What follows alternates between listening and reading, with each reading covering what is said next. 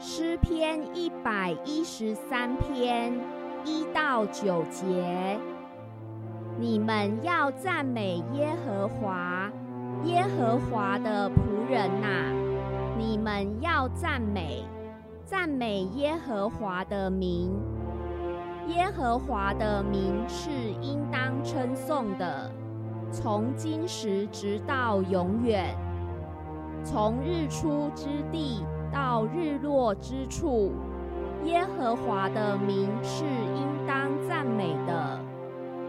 耶和华超乎万民之上，他的荣耀高过诸天。谁像耶和华我们的神呢？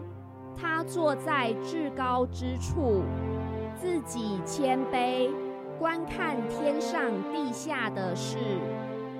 他从灰尘里抬举贫寒人，从粪堆中提拔穷乏人，使他们与王子同坐，就是与本国的王子同坐。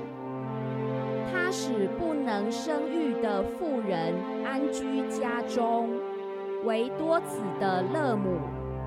你们要赞美耶和。